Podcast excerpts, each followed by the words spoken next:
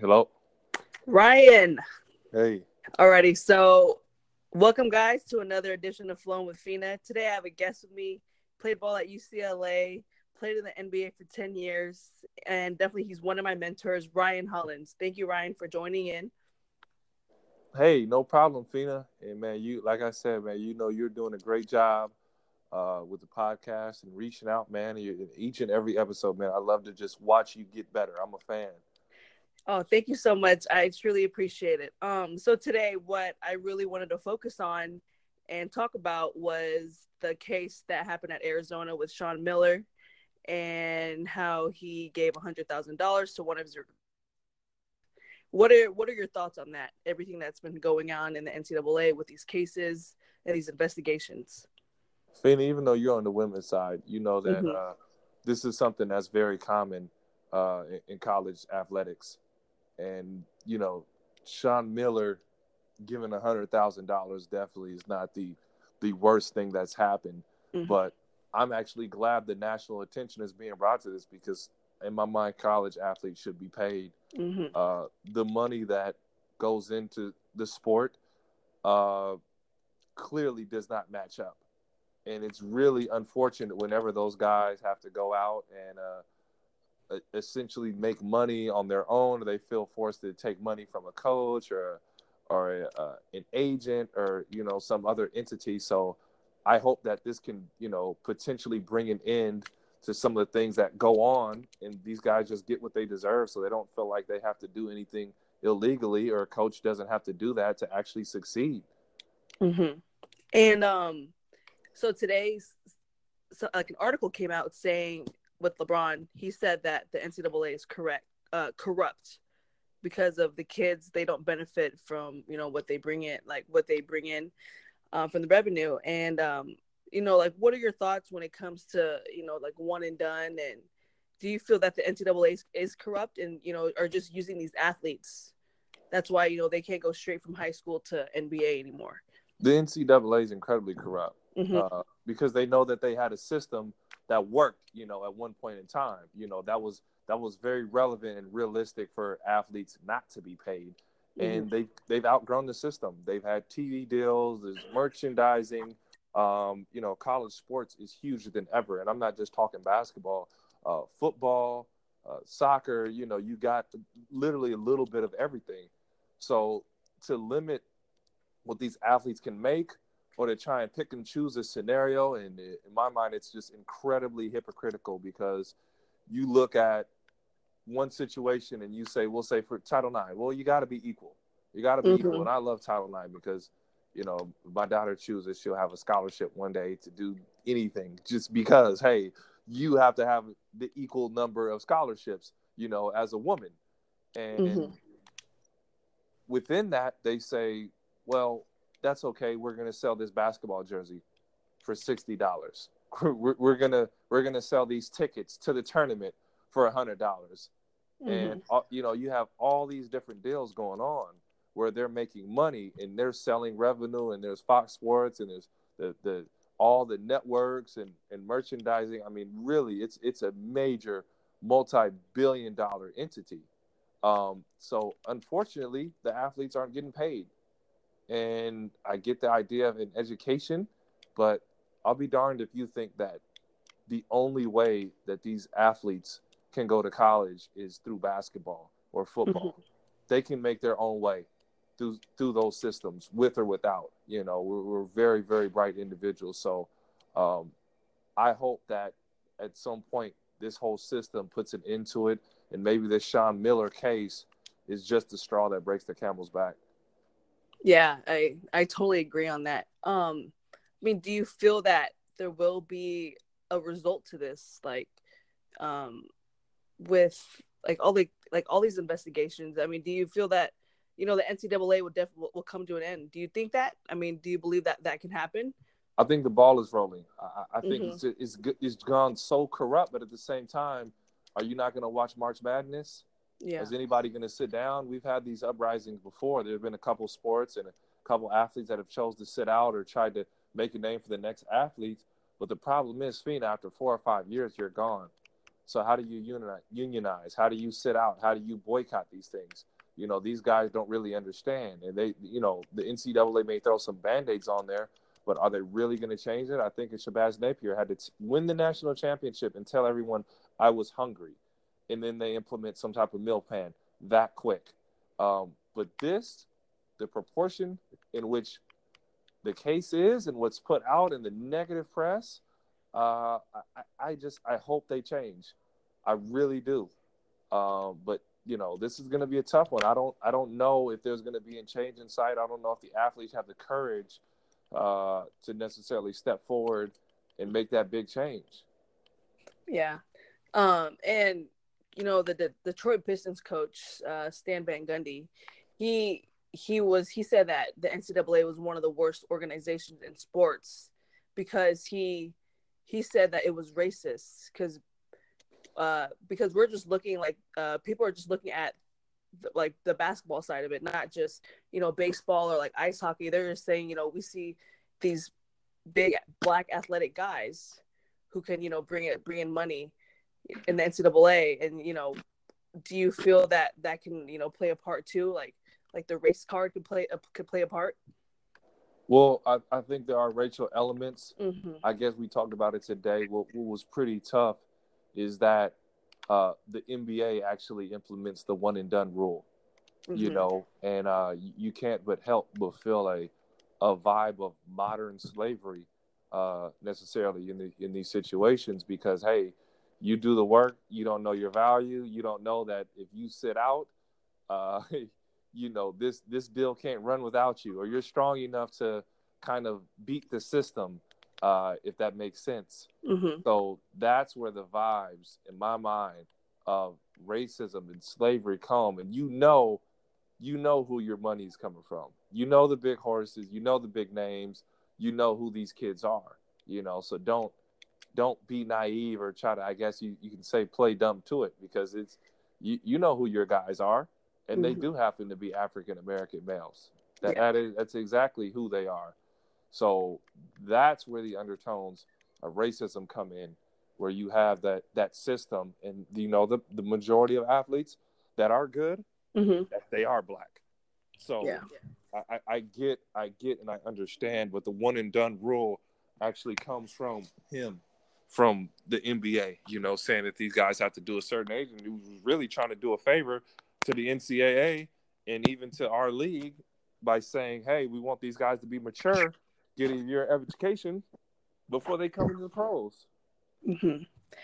Would you say that things like from the time you played at UCLA till now, things have gotten better when it comes to like paying players or like these investigations, or is it just has it gotten worse or is it just now being you know more people are now just seeing it it's gotten so rampant it's actually gotten worse okay. there are more and more players uh, i actually talked to a good friend of mine who's working in the coaches of the mid-major ranks mm-hmm. and he said mid-major players are getting paid because it's wow. so bad it's it's that bad that you have to do that just to get a player and these guys are literally they're starving man they can't they can't afford things. And if you come from the inner city, a lot of these kids come from single parent households.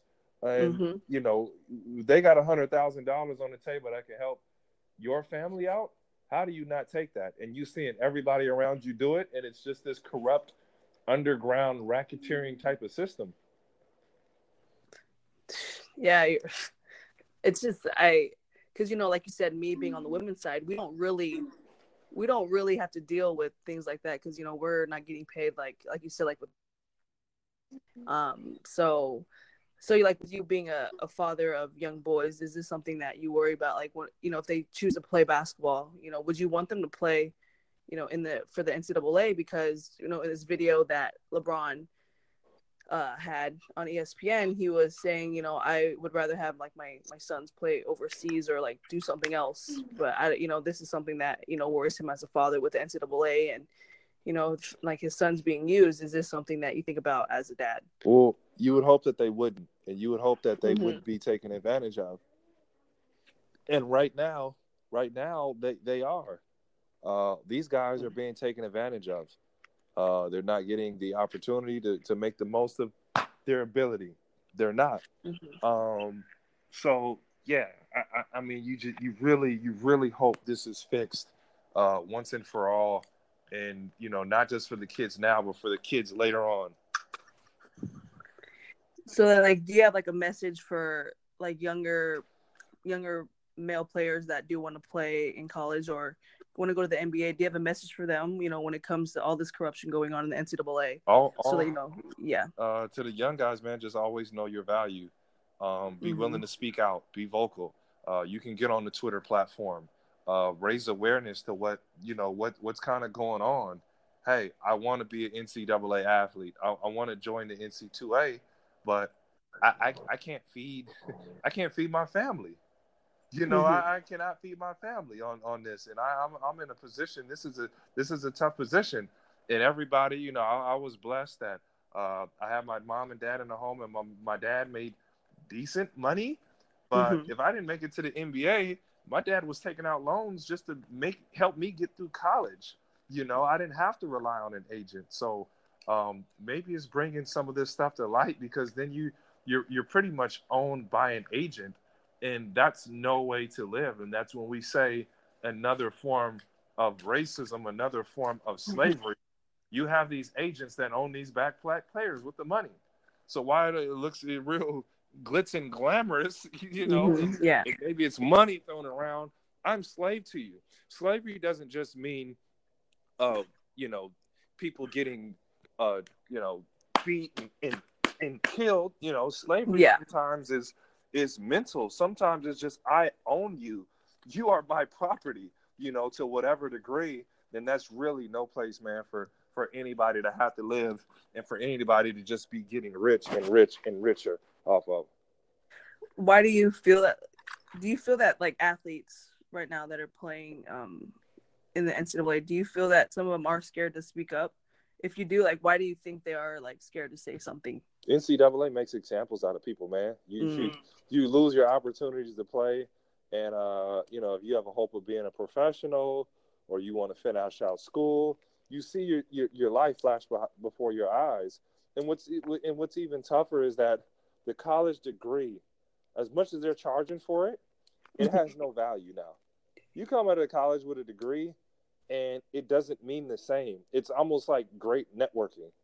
A college hmm. degree is pretty much networking, and you've got to work almost on the side outside of your degree. Now, college is great for a lot of people. In in some cases, like myself, very much needed. But for some people, college don't work, man. You got to have you got to pretty much go in with a B plan because that education right now isn't enough. You know, there's a day and age where you got a college degree, you got a decent job, you went to work and that made sense for you. You're able to take care of your your family. Now mm-hmm. that degree don't mean the same thing. You you got to parlay it into something else uh, just to be able to survive. What um what did you study at UCLA?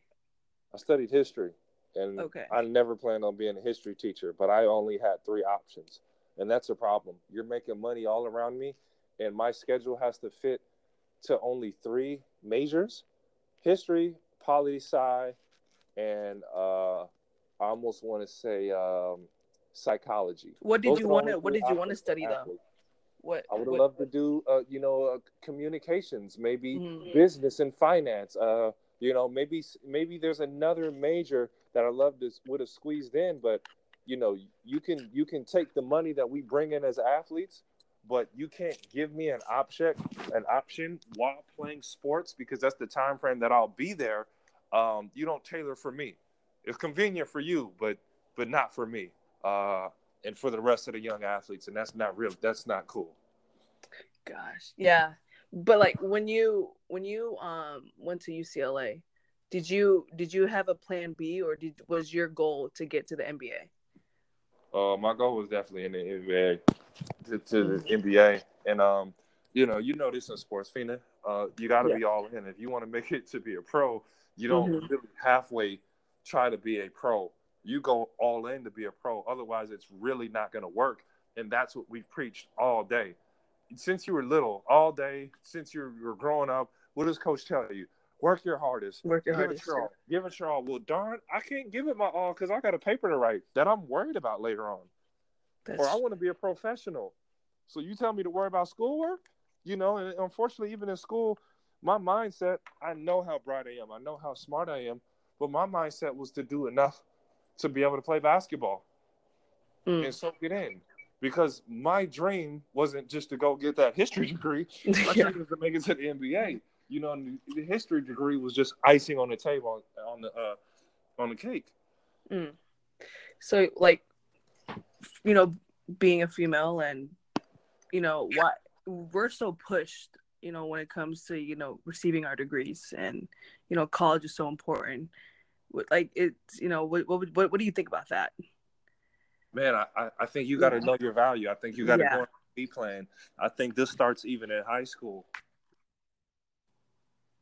somebody's young i love mm-hmm. sports and you're going through an injury right now but we know at some point the ball's going to stop Probably. bouncing yeah. for all of us that ball has a certain lifespan and you have to think of what you want and like i said ucla is an amazing fraternity and network i don't take anything away from that i'm ucla mm-hmm. forever but that system in which how it works and how it operates uh, it's very very flawed on that sports side so um, i just think always think of what you love to do um, whether it be art whether it be science whether it be you know, whatever you want to be, you can be that and use that university as a mm-hmm. platform, mm. you know, going with the game plan because that education ain't worth it ain't the same it ain't just teaching people how to yeah. fish it ain't the same there's a whole lot of gray area uh, in the following up on what you want to be when you're done. So it, it's just really great to take steps before that and going with that right mindset and figure, man, find something you love to do because nowadays aren't aren't any limits. Yes, and I, I I agree. But you know, now that you know you're kind of now you personally like you know with your life and you know you're not you're not playing ball anymore. What what what are you getting into? What what is your new passion that you're you're striving for? Yeah, for me, okay. it's broadcasting, and uh, broadcasting is something that I want to do. I didn't have that mindset in college, and I was I, I was blessed to figure that out in the NBA uh, because I mm-hmm. love basketball. Um, I love the game.